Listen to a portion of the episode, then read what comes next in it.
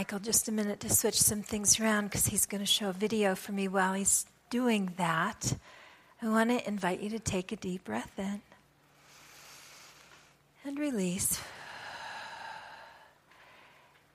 And I want you to remember that what we just did, you can do easily, can't you? I bring my body, I bring my mind to peace, I bring my heart to peace, I bring my body to peace. I breathe peace out into the world.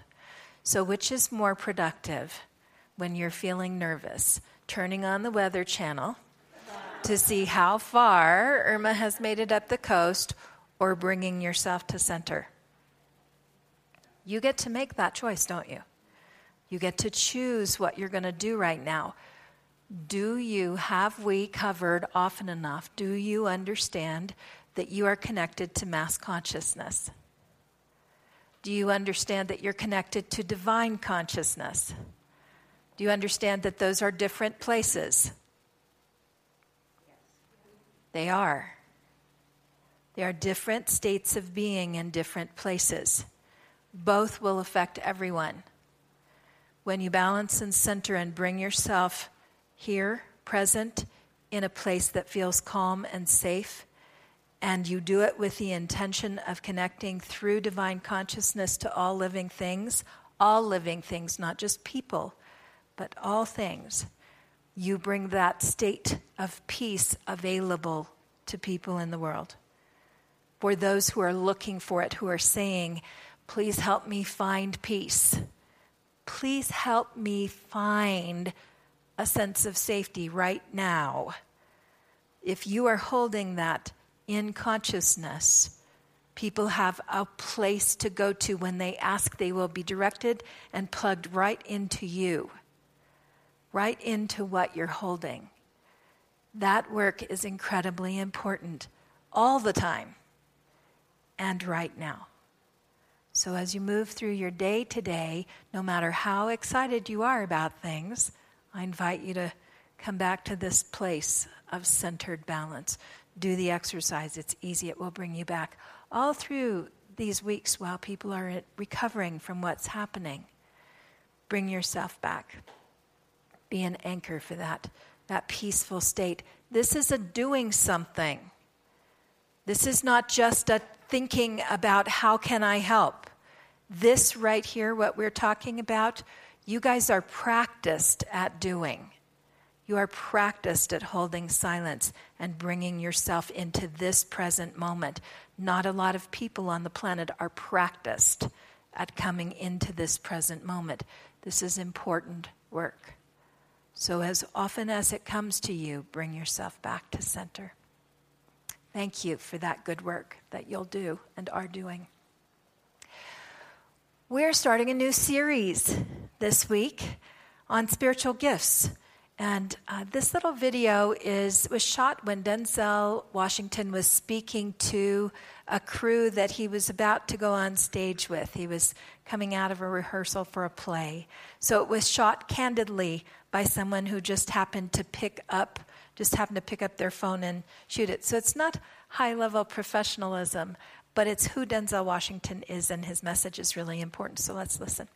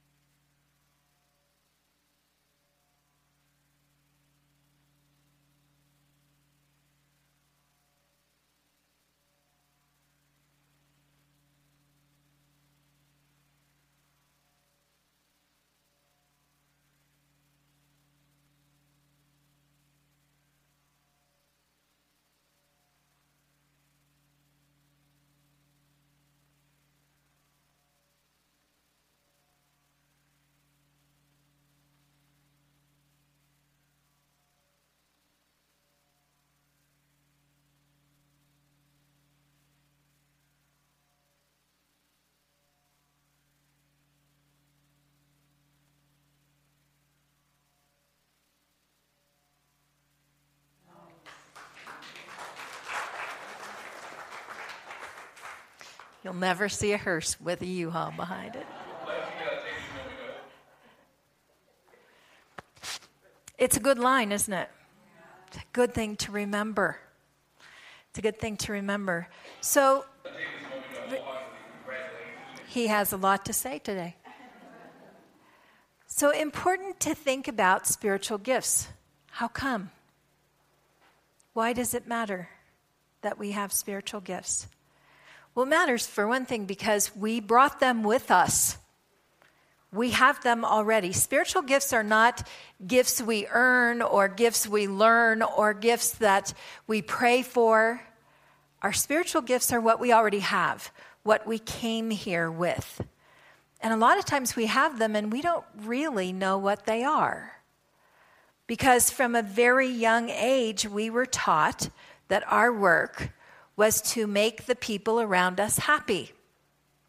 So when we were very, very little, we did all of the things that our parents taught us to do most of the time. If we didn't, there was usually not a very good outcome to that, right? So we learned that if we wanted to be happy, we should do what our parents said. And then we went to school and we learned to do what the teachers wanted us to do. And then maybe we dated and we learned to do what our date wanted us to do. And then we got a job and we learned to do what we needed to do for our job. And we moved out into the world and started paying attention to whether everyone else around us liked what we were doing or not. We learned that being happy meant doing what everybody else around us, what made everybody else around us satisfied with us. And we learned to, to refer outside of us to our own correctness. We also got a message somewhere in life that we were supposed to be perfect in some way. Maybe not always, but there was, should be something we were perfect at, or at least striving to be perfect at. And we put a lot of focus on that. And some of us have invested a tremendous amount of time in learning something that someone else told us we were good at doing and not really taking the time to figure out what we want to be good at doing. And this is about doing. Spiritual gifts and the exploration of spiritual gifts is about doing. It follows our fifth principle, which says thinking about it is not enough. We have to do something. We have to take action in our lives. So when we take action in our lives, it makes sense that we would take actions that make us happy. However, most of us are really good at all the other actions. And those actions include making a living so we can pay for our house, so we can have a safe place to live, taking care of the people we love so that they can feel safe and have their needs met, and living into a certain philosophy that seems to be good for the world. So, what we're going to do this month is break the rules and save the world. Okay? Because we came here to do something. We came with a toolbox full of stuff. And that toolbox has a purpose. And when we're using the tools in our toolbox correctly, we feel happy. And happy is a good purpose, right? When we're happy, when we're passionate, some really important things happen in the world. Because we're so happy and so passionate, we forget to eat because we're loving what we're doing so much. When we're doing those things, we live differently and life feels different. And if you've ever met somebody who's really tuned into their passion, they'll say to you, when they're doing what they're doing, it doesn't feel like work because it's what they love doing. So when we're on purpose and living into our spiritual gifts, as we move through life, how we engage those spiritual gifts changes. Because we change, don't we? From being really little to being big, and being young to being old, and being healthy and virile to being not as virile, but still healthy. Right? We change. So, how we take our gifts in the world has to change too. If you had one year and you knew that's all you had, one year, what would you do differently than you're doing today? What would you do differently? Some people will say they'd like to travel. Some people will say they want to gather more with their family. Some people will say they want to write the book they never wrote. At the end of life, what people want to know is Am I loved and have I loved well? Am I loved and have I loved well? That's a good place to start with our purpose. How are we loving? What is our way of expressing love every day? Do we do it through all of the things that we do? Through how we do our laundry and how we wash our dishes and how we greet people at the door? Are we loving well? It will make a difference. So, this month we're going to talk about all of the things that we do that we're passionate about. And I'm going to ask you questions and invite you to do some homework. I want you to be careful about storytelling. So, Kurt, Kurt Vonnegut, in one of his books, tells this story about God, and he says, You know, God had created the earth and God had created the water. And he said to the earth and the water, Let's do something together. Let's make something. So the water and the earth joined together to make mud, and God formed all the creatures of the earth out of the mud. And when he formed man, man had a unique talent. He immediately began speaking. And he said, What's the meaning of all of this? What's the purpose? And God said, Does there have to be a purpose? And man said, Of course there does. And God said, Good, that's your job. Make meaning of it all. And that's what we do. We are God's storytellers. And we write stories about why we're here and what we're doing. And sometimes we're so good at writing stories that we don't check in on the, what is underneath the imagination. We don't check in on how our body feels living in the story we've created for ourselves.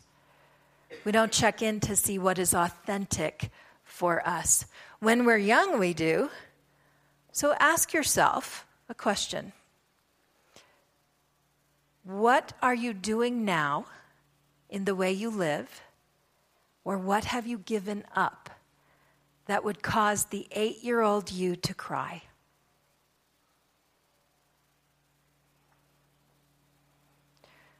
What were you thinking life would be like at eight years old? What did you have fun doing at eight years old? Give some thought to that. Maybe you thought you'd be an astronaut or a fireman. Maybe you liked to lay on the earth with your belly down and watch the ants crawl. Maybe you had certain things that made you laugh that you really enjoyed. What was it you were doing at about eight years old? Because at about eight years old, you're, you're only beginning to have the full access to the neocortex, which is where the thinking, logical, reasonable place is in your mind. So you're more emotion led to about that age. So at, at about six to eight years old, your emotions begin to meet your logical mind, and you start thinking about how you're going to do what makes you feel good. What is it that you wanted? Think about that. How many of you are already saying, I can't remember back when I was eight years old? That's a story. That's a story. Let that story go. Instead, affirm for yourself, it'll come to me. I'll just let that question sit there and it'll come to me. Over the next hours or days or weeks, something will trigger that. Maybe I'll see my grandchildren play and something, but something will come. Those are the kinds of stories that get in the way of our discovering our spiritual gifts. They're the stories that say, I can't. I can't do that. I already learned I can't. Well, what that really means is, I'm not perfect at that, so I don't want to. I might embarrass myself. I might not look good doing that. I might do it wrong. True. But do you really want to do it? Is there a part of you that calls you forward where you get excited and think, oh, I'd really like to. Uh, maybe I don't want to look stupid doing that. What is it that calls you? That spiritual gift has value. You brought it with you. When you came here, your soul brought it because it knew you had something to do. So I'm very grateful that the cells in this body that are toes know where toes belong and don't grow up here. Right? We all have something to do. There are 70 trillion cells in this body. The majority of them seem to know where they belong. There are 7 billion people on this planet. We belong somewhere. At every single point in our life, we have a way to contribute to making the world a better place. And our spiritual gifts are how we do that. And they're not necessarily what we get paid to do. And we are not necessarily perfect at doing them. I mean, if you have a hammer in your toolbox at home and you've never used it, you might smash your thumb a time or two, right? But if you practice, you'll learn. And if we need somebody with a hammer, you will be very valuable in that moment. Your spiritual gifts are the tools in your toolbox that we need for something. We may not need them every single moment, but when we need them and you are practiced at them and you can say you've looked in your toolbox and you know you have that tool, you are going to be the most important person in that place right at that time. Your spiritual gifts, if you if you read the Bible, in scripture they list 18 different spiritual gifts. I like to believe God is bigger than that that there's more than just 18 gifts, that we all have them. We have gifts of healing and gifts of teaching and gifts of listening and gifts of patience and gifts of enthusiasm and gifts of encouragement and gift the gift to be able to hold still space and not speak when someone needs for you to listen and wait for the answer. We have lots and lots and lots of gifts. And we have ways to find out what they are. And so, over the next month, we're going to talk about that. We're going to talk about what our gifts are. Now, you have choice. You could go home after this Sunday and go, that sounds like work to me. I'm just fine, and I'm really busy. I have laundry to do, and grocery shopping, and a job to work and people to take care of. And Ariana, don't you know how busy I am? And besides that, I'm too old. I should have discovered those gifts 50 years ago. I know. I know. You think that, don't you? And if you find your spiritual gifts now, be careful of the next story because the next story will be why did it take me so long to pay attention to this? That doesn't serve anybody. We do this work now because this is what we're doing now. Because this is our present moment. Our present moment is discovering our spiritual gifts. Our present moment is discovering them because the world presumably needs them now. Now is the time. If we look at the turbulent state of our world right now, it's not hard to believe that right now is the time, is it? So here's your homework this week. I want you to think about, write down if you are willing, journal about if you have time and interest, but at the very least, think about who your heroes are. Who do you admire in the world? And it doesn't have to be a great famous person, it could be your grandma, or it could be Oprah, or it could be whoever it is. Who do you admire in the world? Who are your heroes? Because your heroes will give you a hint as to what your gifts are. The things that you admire in other people are meaningful to you, they have a pull on your soul. They pull on you because they're there for you. You have a magnetic attraction to what is being done in front of you. So think about that. Who are your heroes? And the second piece of your homework is what makes you cry? We don't like to do that. Most of us avoid it. But it happens. Sometimes it happens when we're watching a commercial or a television show. Sometimes it happens because of a conversation we have with someone.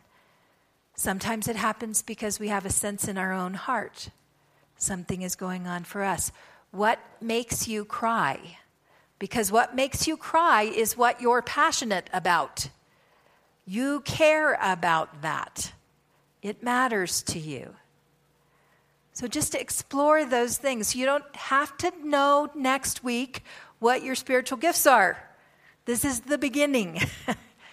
just notice what you admire and what you really care about.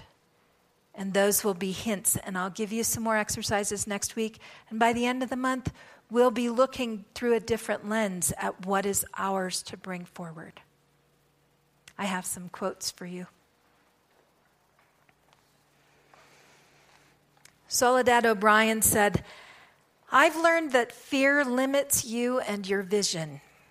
It serves as blinders to what may be just a few steps down the road for you. The journey is valuable, but believing in your talents, your abilities, and your self worth can empower you to walk down an even brighter path. Transforming fear into freedom. How great is that? Sophia Loren said, There is a fountain of youth. It's in your mind, in your talents, the creativity you bring to your life and the lives of people you love.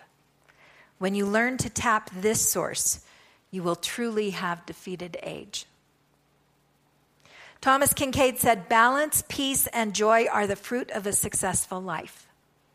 It starts with recognizing your talents and finding ways to serve others by using them. Amit Ray said, It doesn't matter how long you're spending on the earth, how much money you have gathered, or how much attention you've received. It's the amount of positive vibration you have radiated into life that makes a difference. Frederick Nietzsche said, He who has a why to live can bear almost any how. And the Dalai Lama said this The meaning of life is happiness. Hard question is not what is the meaning of life? No. Hard question is what makes happiness?